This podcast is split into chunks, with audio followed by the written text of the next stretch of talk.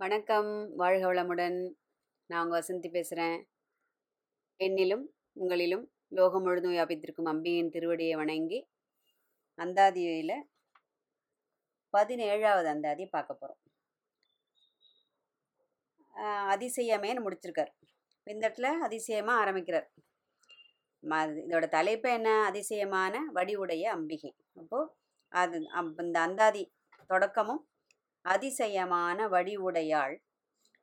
அரவிந்தமெல்லாம் துதிசெய ஆனன சுந்தரவல்லி துணை இரதி பதி சயமானது அபசயமாக முன் பார்த்தவர்த்தம் மதிசயம் ஆகவன்றோ வாமபாகத்தை வவ்வியதே அப்படிங்கிறார்.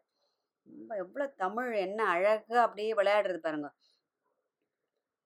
அதிசயமான வடிவுடையாள். இப்போ இந்த இடத்துல என்ன சொல்கிறார் அம்பிகை வந்து அவள் பேர் என்ன? திரிபுர சுந்தரி மூன்று லோகத்திலையும் அவளை அடிச்சுக்கிறதுக்கு அழகு வேற யாரும் கிடையாது. அப்படிங்கும்போது ரொம்ப அற்புதமான அதி அற்புதமான அதி அதிசயமான அதினாலே அதுக்கு இன்னும் அந்த மெருகு கொட்டக்கூடியது. அப்போது அந்த மாதிரி ஒரு அழகுன்னு சொல்லிட்டோமே. அப்போ இது எது கூட இதை வந்து இப்போ நம்ம வந்து ஓமையாக சொல்கிறது அப்படின்னு ரொம்ப யோசிக்கிறார் அபிராம்பட்டர். எப்போவுமே என்ன பண்ணுவோம் நார்மலி நம்ம என்ன சொல்லுவோம் அழகுனாலே நம்ம எதை சொல்லுவோம் யாராவது ஒருத்தரை பார்க்குறோம் அப்படின்னு சொன்னாக்க ஏன்னா எந்த பொருளையுமே அந்த அழகை ரசிக்கிறதுங்கிறது மனுஷனோட இயல்பு. அதுவும் ஒரு மனிதர்களை கா பார்க்கும்போது ரொம்ப அழகாக இருக்காங்கப்பா அவங்க பார்க்கறதுக்கு அப்படின்னு சொல்கிறோம்னா அவங்களோட முகத்தை பார்த்ததுமே நம்ம என்ன பண்ணிடுறோம் எடை போட்டுடுறோம். ரொம்ப அழகாக இருக்காங்க பார்க்கறதுக்கு அப்படின்னு. அப்போ முகம்ங்கிறது இருக்கிறதுலே ரொம்ப பிரதானமானது. அப்போ இந்த முகத்துக்கு எதை ஓமையாக சொல்லலான்னு அபிராம்பட்டர் யோசிக்கிறார். எப்போவுமே எல்லா கவிஞர்களும் என்ன? எப்போவுமே தாமரை போன்ற முகம் தாமரை போன்ற கண்கள் தாமரை போன்ற நிறம் அப்படின்னு சொல்லிட்டு கேட்டிருக்கோம். ஐயோ அம்பிகை எப்பேற்பட்ட ஒரு பேரழகி அவளுக்கு தாமரையை சொல்லி சொல்லி நம்ம வேற ஏதாவது ஒன்று புதிய வித்தியாசமாக சொல்லணுமே அப்படின்னு ரொம்ப யோசிக்கிறார். யோசித்த போது ஒன்று நினச்சி பார்க்குறாராம். ஓஹோ இப்போ என்ன பண்ணலாம்? இப்போ இந்த தாமரை கூட்டம் அதாவது இந்த பிரபஞ்சத்தில் இருக்கிற அவ்வளவு தாமரைகளும் அப்படி அதாவது துதி பண்ணுறதான் அதிசயமான வடிவுடையால் அரவிந்தம் எல்லாம் ஃபுல்லாக அரவிந்தம் அப்படின்னா இந்த இடத்துல என்னன்னாக்க இன்னொன்று முதல்ல பார்த்துருவோம் தாமரையோட வேறு பெயர்கள் கூட நம்ம இந்த இடத்துல தெரிஞ்சுக்கலாம். கமலம் முளரி பதுமம் முண்டகம் அம்போருகம் அம்புஜம் அரவிந்தம் வாரிஜாதம். பாரிஜாதம் இல்லை வாரி. வருணன்கிறது. அது மாதிரி. வாரிஜாதம் புண்டரீகம். புண்டரீகாட்சன்னு சொல்கிறோம் இல்லையா? கிருஷ்ணன். அந்த மாதிரி. அப்போ கம் இந்த கமலம்ங்கிறதுக்கு இவ்வளவு பேர் இருக்கு அந்த தாமரைக்கு. அப்போது இந்த அம்பாளோட பேர் எழுக்கு அரவிந்தம் எல்லாம் அப்படிங்கிறார். அரவிந்தம்லாம் என்ன? அதாவது ரவி அப்படின்னா ஞாயிறு. அந்த சூரியனை கண்டு அது இறுதியாக மலர்றதான் அதனால அ பிளஸ் ரவி பிளஸ் இந்த பிளஸ் இம் அப்படின்னு பிரிக்கிறது அந்த இடத்துல. அரவிந்தம். அதாவது எல்லா தாமரை மலர்களும் போட்டி போட்டுண்டு அம்பிகையை துதி பண்ணுறதாம் எதனால் அப்படின்னு சொன்னால் அம்பிகையோட அந்த முக அழகுக்கு முன்னாடி நாங்கள்லாம் தோத்து போயிட்டோம் அப்படின்னு சொல்லிட்டு இந்த தாமரைகள்லாம் ஒத்துண்டு அதுகள் வந்து துதி பண்ணுறதாம் அந்த தாமரைகள்லாம். அதனால் எவ்வளோ அழகாக எழுதியிருக்காரு பாருங்க. அரவிந்தமெல்லாம் துதி சய ஆனன. ஆனனன்னா முகம். துதி பண்ணுறது எதனால்?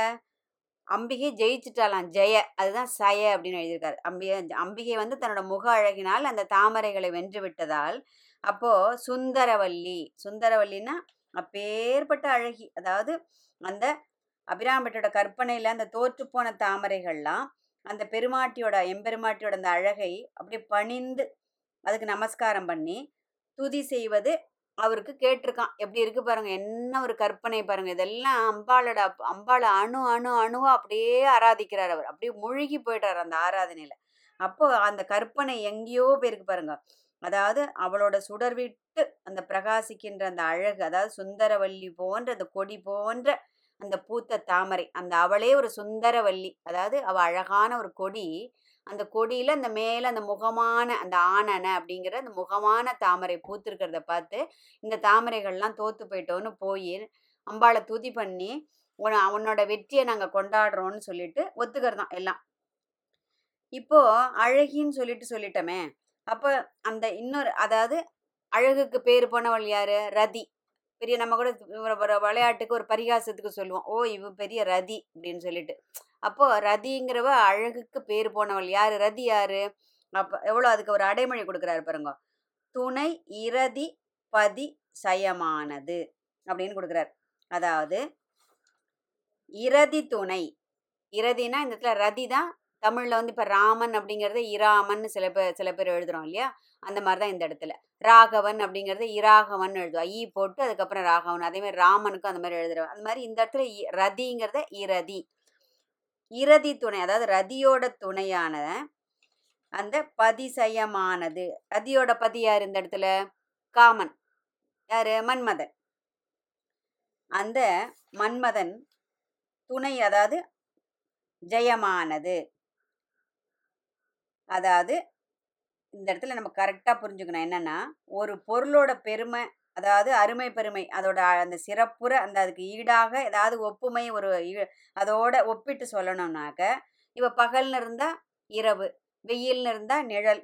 அப்போ மன்மதனை அதாவது ரதியை போன்ற அழகு வேறொருவர் இல்லை அவளோட துணையான அந்த மன்மதனை போன்ற அவனை போன்ற அழகும் யாருக்கும் இல்லை. அப்படின்னு சொல்லிட்டு அந்த காமன் அந்த வெற்றி கொண்ட வரிசைங்கிறதுல சொல்றாரு இந்த இடத்துல. அதாவது துணை இரதி பதிசயமானது அபசயமாக முன் பார்த்தவர்தம் அப்படிங்கிறார். இந்த இடத்துல கொஞ்சம் நல்லா கவனிக்கணும்.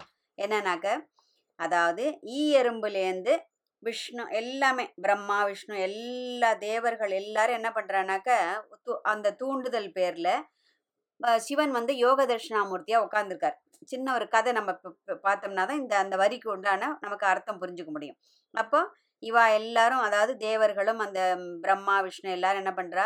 யோக தட்சிணாமூர்த்தியோட அந்த நிஷ்டையை கலைக்கிறதுக்காக மன்மதனை ஏவி விடுறா. மன்மதனையும் இந்த இவர்களோட பேச்சை கேட்டுட்டு தன்னோட மலர்கணைகளை வந்து சிவபெருமான் மேல பொழியிறார். பொழிஞ்சதும் என்ன ஆயிடுறது? யோக நிஷ்டையிலேருந்து ரொம்ப கோவம் வந்துடுது அவருக்கு தட்சிணாமூர்த்திக்கு. அதாவது ஒரு அப்போ அவ்வளோ ஒரு யோக அதாவது நிஷ்டையில் இருக்கும்போது இவன் இந்த மாதிரி பண்ணிட்டானேன்னு சொல்லிட்டு கண் அப்படி தன்னோட நெற்றி மூன்றாவது கண்ணான அந்த நெற்றி கண்ணை திறந்து என்ன பண்ணி அதாவது சிப்ர கோபின்னு சொல்றாரு சிப்ர பிரசாதின்னு சொல்லுவோம். அதே மாதிரி சிப்ர கோபி சிவனுக்குள்ள பேர். அதாவது உடனே கோவம் வந்துடும் அவருக்கு. அப்போது அந்த நெற்றிக்கண்ணை திறந்து என்ன பண்ணிடுறாரு? சாபம் விட்டு அவர் சாம்பலாக பண்ணிடுறாரு. உனக்கு இந்த அழகு இந்த கர்வம் இருக்கிறதுனால தானே நீ இந்த மாதிரி உன் இஷ்டத்துக்கு ஆடுற.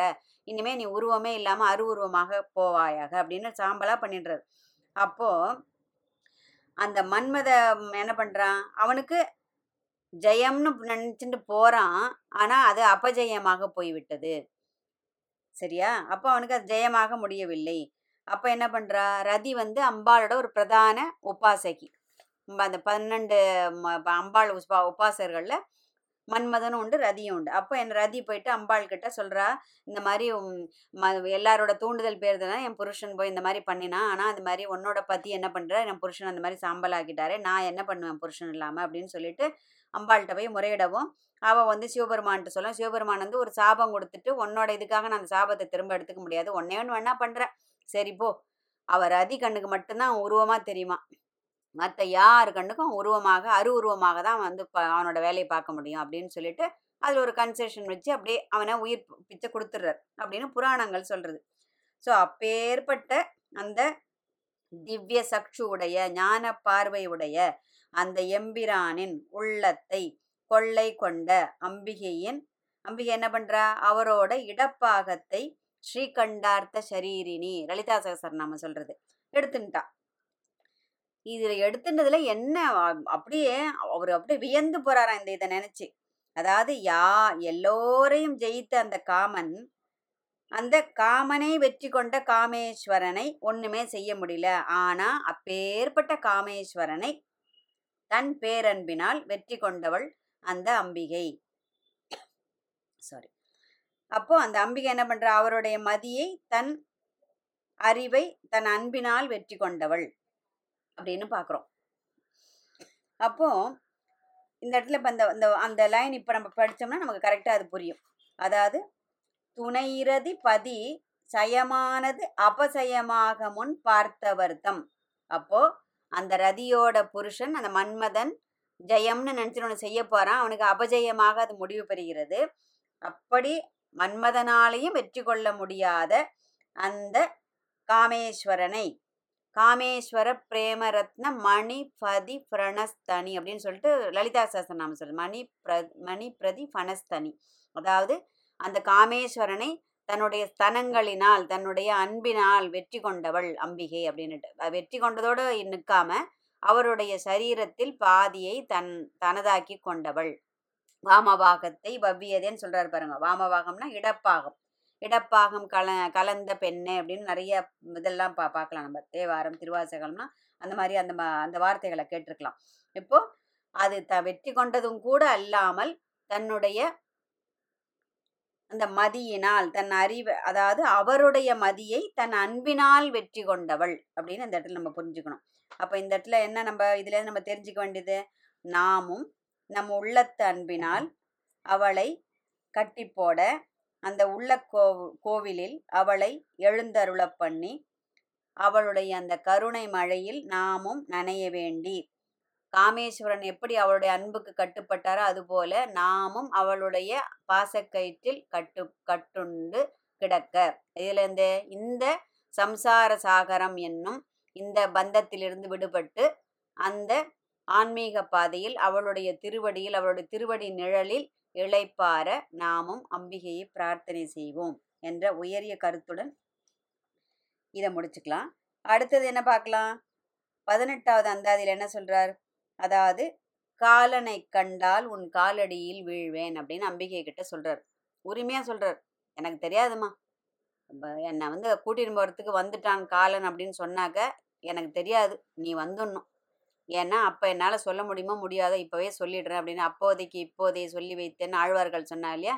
அந்த மாதிரி உரிமையோட அம்பிகையை முதல்ல ஒரு அப்ளிகேஷன் போட்டு வைக்கிறார். அடுத்த அந்தாதியில் அதை பற்றி நம்ம விரிவாக பார்ப்போம். வாழ்க வளமுடன்.